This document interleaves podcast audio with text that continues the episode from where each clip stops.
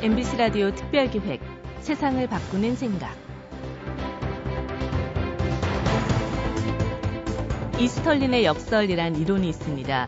미국의 경제사학자 리처드 이스털린이 1974년에 세운 이론인데요. 핵심 내용은 이런 겁니다. 소득이 일정 수준에 도달하고 기본적 욕구가 충족되면 소득이 증가해도 행복에는 큰 영향을 주지 않는다. 같은 나라 안에서는 고소득층이 저소득층보다 더 행복하다고 느끼지만 국가끼리 비교해 보면 행복 지수와 1인당 소득은 비례하지 않는다는 건데요. 이스털리는 2010년에 조사 범위를 더 넓힌 논문을 새로 발표하면서 대표적인 나라로 한국을 꼽았습니다. 한국은 조사 기간 중에 1인당 소득이 2배나 늘었지만 행복 지수는 높아지지 않았다는 겁니다. 왜 이렇게 우리는 이스털린 역설의 전형으로 취급되어야 하는 걸까요? MBC 라디오 특별기획 세상을 바꾸는 생각. 오늘은 이 원인에 대한 분석과 처방전을 갖고 있는 분을 모셨습니다. 불안증폭 사회의 저자이자 심리학자인 김태형 선생인데요. 왜 한국인들은 갈수록 더 불행해지고 사는 게 힘들다고 하는 것일까? 위기의 시대를 살아가는 한국인들 마음속으로 김태형 선생과 함께 들어가 보시죠. 안녕하십니까. 심리학자 김태형입니다. 요즘 한국 사회에는 그 소위 힐링이 아주 인기를 끌고 있습니다. 이제 힐링 열풍이라고 할 정도로 힐링이 굉장히 인기를 끌고 있는데 이 힐링이 그만큼 인기를 끈다는 것은 사실 역으로 얘기하면 한국인의 마음이 그만큼 많이 아프다. 현재. 또 불행하다. 이걸 보여주는 거라고 보거든요. 다들 이제 마음의 상처를 치유받기를 원하고 또 행복해지기를 원하기 때문에 힐링에 그만큼 주목하고 있다고 보는데요. 어, 한국인이 지금 현재 마음 상태가 이제 왜 이렇게 안 좋아졌는가, 왜 이렇게 이제 우리가 마음이 아픈가, 여기에 대해서 오늘 이제 집중적으로 얘기를 해보겠습니다. 사실 한국은 과거에 비해서는 경제적으로 많이 풍요로워졌죠. 어, 경제 규모가 세계에서 10위권에 이제 이미 도달한 상태입니다. 근데 이렇게 옛날에 비해서 잘 살게 됐는데 한국인이 그럼 과연 그만큼 행복해졌는가 했을 때는 행복하지 않다는 거죠, 문제가. 최근 조사에 의하면 한국인이 얼마나 행복한가를 이제 측정해 봤더니 세계 50위권 수준입니다. 한국인의 행복도가. 그러니까 경제 규모로 봤을 때는 세계 10인데 행복을 기준으로 봤을 때는 굉장히 하위권에 있다는 거죠. OECD 국가 중에서 한국은 이혼율이 1위고 자살률도 1위입니다. 반대로 출산율은 꼴찌입니다. 이제 이런 통계가 보여주듯이 한국 사람들이 굉장히 지금 힘들게 살고 있다. 이거를 이 통계에서도 알 수 있어요. 특히 이제 자살자 수만 보면 말이죠. 2010년에 자살자 수가 15,566명으로 평균 하루 평균 42.6명이 자살을 하는 겁니다. 즉 35분당 한 명씩 죽고 있는 거거든요. 이건 이제 OECD 국가 중에서 단연 1위일 뿐만 아니라 떨어지지가 않습니다. 이 자살률이 계속 올라가고 있어요. 그렇다면은 왜 우리가 이렇게 불행해졌을까? 저는 개인의 문제라기보다는 사회의 문제라고 생각을 하는데요. 이제 그 증거로 들 수 있는 게 이런 게 있어요. 미국인들 같은 경우에 이제 대인 신뢰감을 연구한 조사가 있는데 연구가 있는데 이 대인 신뢰감 다시 말하면 사람들을 얼마나 믿을 수 있느냐 신뢰할 수 있느냐 이걸 조사해 보니까 1970년대에는 미국 같은 경우에도 90% 정도의 사람들이 다른 사람을 믿을 수 있다. 이렇게 대답을 했습니다. 그런데 2000년대가 되면은요. 다른 사람을 믿을 수 있다. 이 대답이 40%로 뚝 떨어집니다. 미국만 그런 것이 아니라 한국도 사실 마찬가지입니다. 우리 한국도 80년대에 비해서 2000년대 정도가 되면은 사람을 불신하는 그런 게 미국과 똑같이 급격하게 떨어졌다는 걸 알 수 있습니다. 그렇다면 미국 같은 경우에는 이 70년대와 2000년대 사이에 80년대, 90년대가 있었고 한국의 경우에는 80년대와 2000년대 사이에 90년도가 있었죠. 90년대가. 이때 무슨 일이 있었을까? 이거를 찾아보면 말이죠. 미국 같은 경우에는 80년대부터 이제 신자유주의가 본격적으로 도입이 됩니다. 그리고 한국도 90년대에 신자유주의가 들어오죠. 아, 신자유주의가 도입된 것이 사람들의 이런 대인불신감을 악화시키는데 상당히 중요한 역할을 했겠구나.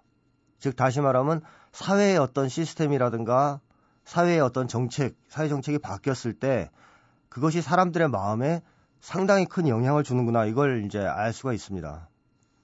그렇다면은 신자유주가 도대체 어떤 영향을 줄까 사람들한테 어떤 점에서 이제 나쁜 영향을 줄까 이걸 좀 잠깐 살펴보면 우선 신자유주의는 승자 독식 경쟁 원리를 도입했습니다. 이제 다들 아시겠지만 승자 독식이라는 것은 이긴 사람이 다 가지는 이제 제도입니다. 이 승자 독식 경쟁 원리가 이제 사람들을 어떻게 만들느냐면 이런 걸 생각해 보시면 됩니다. 이제 어떤 경기를 할 때 이긴 팀한테는 12를 주고 진 팀한테는 8을 준다.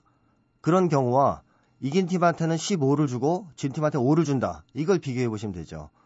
만약에 12대 8 정도로 승자와 패자한테 분배를 해주면 경쟁을 하더라도 그다지 치열하게 아주 미친 듯이 경쟁을 하지는 않습니다. 왜냐하면 이기는 것과 지는 것의 차이가 크지 않기 때문에 또 지더라도 뭐 8 정도로도 충분히 먹고 살 수 있기 때문에 그러나 15대 5로 분배가 되면 그때부터는 사람들이 이기는 것을 아주 강박적으로 이기려고 합니다. 어떻게 해서든 이기려고 그러고 지는 건 너무너무 두려워하게 되는 거죠. 그러다 보면 이제 사람들 사이에 자연스럽게 서로를 경쟁 상대로 느끼게 되고 사람들을 싫어하게 되고 또 나아가서 사람들을 못 믿게 되는 현상이 나타나는 겁니다. 아까처럼 대인 신뢰감이 뚝 떨어지는 거죠.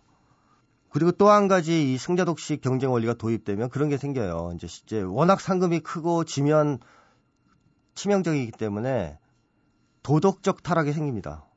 다시 말하면은 수단과 방법을 가리지 않고 이겨야 되겠다. 이런 생각을 하게 되고 그러다 보면 반칙과 편법 이런 걸 써서라도 어떻게든 이기려고 하게 됩니다. 그리고 또 한 가지의 문제는 패자에 대해서 굉장히 경멸적인 태도를 갖게 된다는 게 문제입니다. 그 예전에는 진 사람도 어느 정도의 그 상금을 받고 돈을 받고 생활할 수 있었기 때문에 패자들에 대해서 그렇게 사회적으로 무시하거나 경멸하지 않았는데 이제는 패자 같은 경우에는 아주 임금을 적게 받고 소득이 낮아지기 때문에 사회적으로 그런 사람들을 무시하는 풍조가 생깁니다. 근데 이제 유럽이나 이런 나라들은 그 소득 격차가 크지 않기 때문에 돈을 적게 번다는 이유로 사람을 무시하지는 않는다는 거죠. 근데 한국 사회가 지금 그 돈을 못 번 사람, 가난한 사람, 사회적 약자에 대해서 멸시하고 깔보고 무시하고 이런 풍조가 생긴 것은 바로 승자독식 원리와 관련이 있다. 이렇게 이제 볼 수 있는 겁니다. 이게 이제 첫 번째 악영향이고요.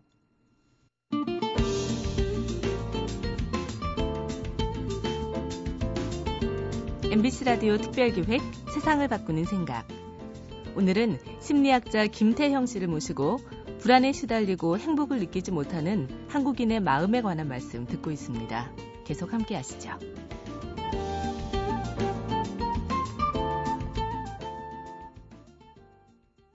그 다음에 또 한 가지 신자유주의가 우리 사회에 심각한 악영향을 미친 것이 공동체를 다 붕괴시켰다는 겁니다.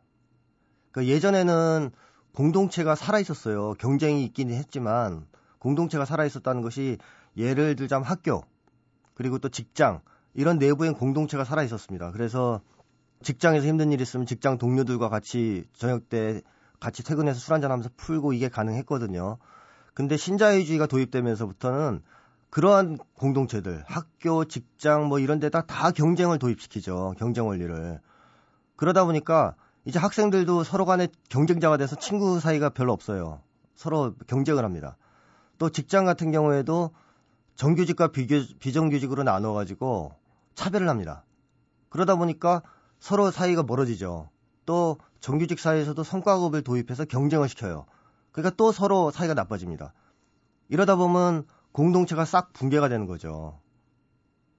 그래서 예전과는 달리 한국 사람들이 이제는 어떤 직장을 다니거나 학교를 다니거나 하는 과정에서 공동체 속에 소속돼서 공동체적 생활을 하기보다는 개인 단위로 생활을 하게 됩니다.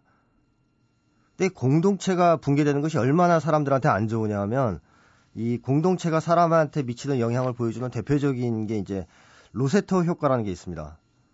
그 미국의 로세토라는 마을이 있었어요. 그래가지고 이 마을이 마을에 어떤 한 의사가 1961년도에 갔다가 우연찮게 이제 그 얘기를 듣습니다. 이 로소, 로세토란 마을이 다른 마을에 옆마을에 비해서 심장병이 발병하는 확률이 굉장히 낮다. 그 얘기를 들었습니다. 그래가지고 이제 의사가 아 궁금해가지고 조사를 해봤어요. 그랬더니 로세토 같은 경우에는 7년간의 사망 통계를 조사해 보니까 옆 지역 바로 옆 마을은 미국 평균인데 로세토는 심장병 걸릴 확률이 제일 높은 55세에서 64세 사이의 사람들이 심장병으로 사망한 비율이 거의 0, 0에 가까웠습니다. 또 게다가 65세가 넘는 노인들의 심장병 사망률은 전국 평균의 절반도 안 됐고요. 그 다음에 전체 사망률도 3분의 1밖에 안 됐습니다. 근데 이런 정도의 효과만 있는 것이 아니고 건강에 대한 효과만 있는 것이 아니고 이 마을이 연구가 진행되던 시기에 이 로세트 지역의 범죄율은 제로입니다. 0이었고 공공부조를 신청한 사람도 없었어요. 또 반면에 대학 진학률은 경제 수준이 비슷했던 다른 지역보다 훨씬 높았습니다. 한마디로 이 로스토 사람들이 굉장히 행복했다는 거죠. 몸도 마음도. 그럼 이제 사람들이 그런 생각을 하기 쉽습니다. 아, 그러면 이 사람들은 뭐 잘 먹고 잘 살아서 그런가 보다. 근데 로세토 등 가난한 지역이었고 먹는 것도 그다지 좋은 걸 먹은 게 아니에요. 그래서 나중에 연구자들이 연구를 해보니까 왜 그런가 밝혀진 게 그겁니다. 공동체가 살아있었다. 그러니까 로세토라는 지역엔 이제 이탈리아 이주민들이 주로 모여가지고 서로 존경하고 경쟁보다는 협동을 하는 이런 공동체였습니다. 그러다 보니까 여기 있는 사람들은 뭐 몸과 마음 자체가 굉장히 건강했던 겁니다. 그러니까 이것을 이제 로세토 효과라고 하는데 이것만 보더라도 공동체가 얼마나 사람들한테 이제 어, 좋은 효과를 주는가 또 공동체가 붕괴됐을 때 얼마나 나쁜 효과를 주는가 이걸 알 수가 있죠. 그런데 한국 같은 경우에는 이렇게 공동체가 다 붕괴되다 보니까 사람들이 이제 우리라는 것을 다 이제 잊어버리고 나라는 것을 중심으로만 생각하게 됐습니다. 그러니까 나만 아니면 괜찮다. 뭐 이런 식으로. 그러다 보니까 사람들은 다 이제 혼자가 돼가지고 고독해지고 무력해지고 이게 또 우리의 마음에 굉장한 이제 상처를 남긴 거죠. 자, 그러면 어떻게 이 문제를 해결해야 되겠는가? 여기에 대해서 말씀을 드리면 뭐 여러 가지 얘기가 있겠지만 저는 두 가지를 일단 말씀드리고 싶습니다. 이제 하나는 사회의 이 빈부격차, 사회 양극화 문제를 시급하게 해결할 필요가 있다. 이렇게 생각합니다. 왜냐하면 아까 말씀드렸듯이 빈부격차가 커지고 사람들이 소득격차가 커지면 강박적으로 경쟁을 하게 돼요. 어느 정도의 건전한 경쟁이 아니고 거의 쫓기듯이 하는 경쟁을 하게 되고 편법을 사용해서라도 경쟁을 하려는 그런 식으로 아주 죽기 살기의 경쟁을 하게 되기 때문에 이걸 일단 좀 줄이려면 소득 격차가 줄어들어야 된다 이렇게 생각을 하고요. 그 다음에 또 빈부격차가 너무 커지면 아까 말씀드린 대로 돈을 중심으로 자꾸 사람들을 평가하면서 돈이 없는 사람을 무시하고 경멸하고 이런 사회 풍조가 만연되기 때문에 이 빈부격차를 줄였을 때 사회가 좀 더 화목해지고 갈등이 줄어들고 이런 쪽으로 바뀔 수 있다고 생각을 합니다. 그리고 또 한 가지는 공동체를 복원을 시켜줘야 된다고 생각하는데요. 공동체 속에서 사람은 행복을 느끼는 존재입니다. 원래. 즉 다시 말하면 사람은 협동을 먼저 생각하고 협동 속에서 기쁨을 느끼는 존재지 경쟁에서 이렇게 기쁨을 느끼는 존재는 아니에요. 사실 공동체에서 경쟁이 없을 수는 없고 누구나 사람은 다 경쟁을 하죠. 형제하고도 하고 친구하고도 합니다. 근데 이런 경쟁이 사회에 이득이 되는 경쟁이 되고 또 개인한테도 도움이 되는 경쟁이 되려면 경쟁보다는 협동을 또 하면서 그 속에서 경쟁을 해야 됩니다. 즉 협동이 없는 상태에서 경쟁은 안 된다는 거죠. 그러니까 이런 두 가지 정도를 시급하게 해결하는 게 일단 필요할 것 같고요. 그 다음에 우리 한국인들이 지금 개인적으로는 어떤 생각을 하면 좋으냐 하면 비교하는 거 있죠, 비교. 남들과. 그거에서 좀 자유로워져야 됩니다. 계속 비교를 하다 보면, 아, 나는 쫓아가야 된다, 저 사람들을. 나만 뒤떨어진다. 이런 마음을 갖게 되고, 그러다 보면 자기도 모르게 잘못된 것이든 옳은 것이든 무조건 대세를 쫓아가게 됩니다. 그리고 그 과정에서 자기가 너무 힘들, 힘들어지죠. 그렇기 때문에 제 생각에는 남들하고의 비교 이런 것들을 최소한 좀 줄이면서 사는 것이 좋지 않을까. 그러니까 자기만의 철학과 기준을 가지고 그런 생각이 듭니다. 네, 이상입니다. 감사합니다. 대한뇌졸중학회 이사장 이병철입니다. 전 세계적으로 2처에 한 명씩 뇌졸중이 발생하고 6초에 한 명씩 뇌졸중으로 사망하고 있습니다. 갑자기 한쪽 팔다리 힘이 빠지거나 말하기 힘들 때, 갑자기 어지럽고 균형을 잡기 힘들 때, 물체가 두 개로 보일 때, 특별한 이유 없이 갑자기 아주 심한 두통이 발생할 때, 지체 없이 응급실에 가야 합니다.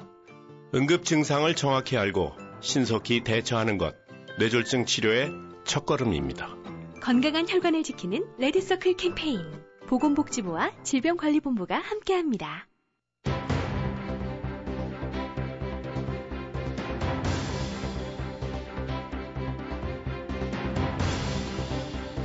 생각해보면 참 이상합니다.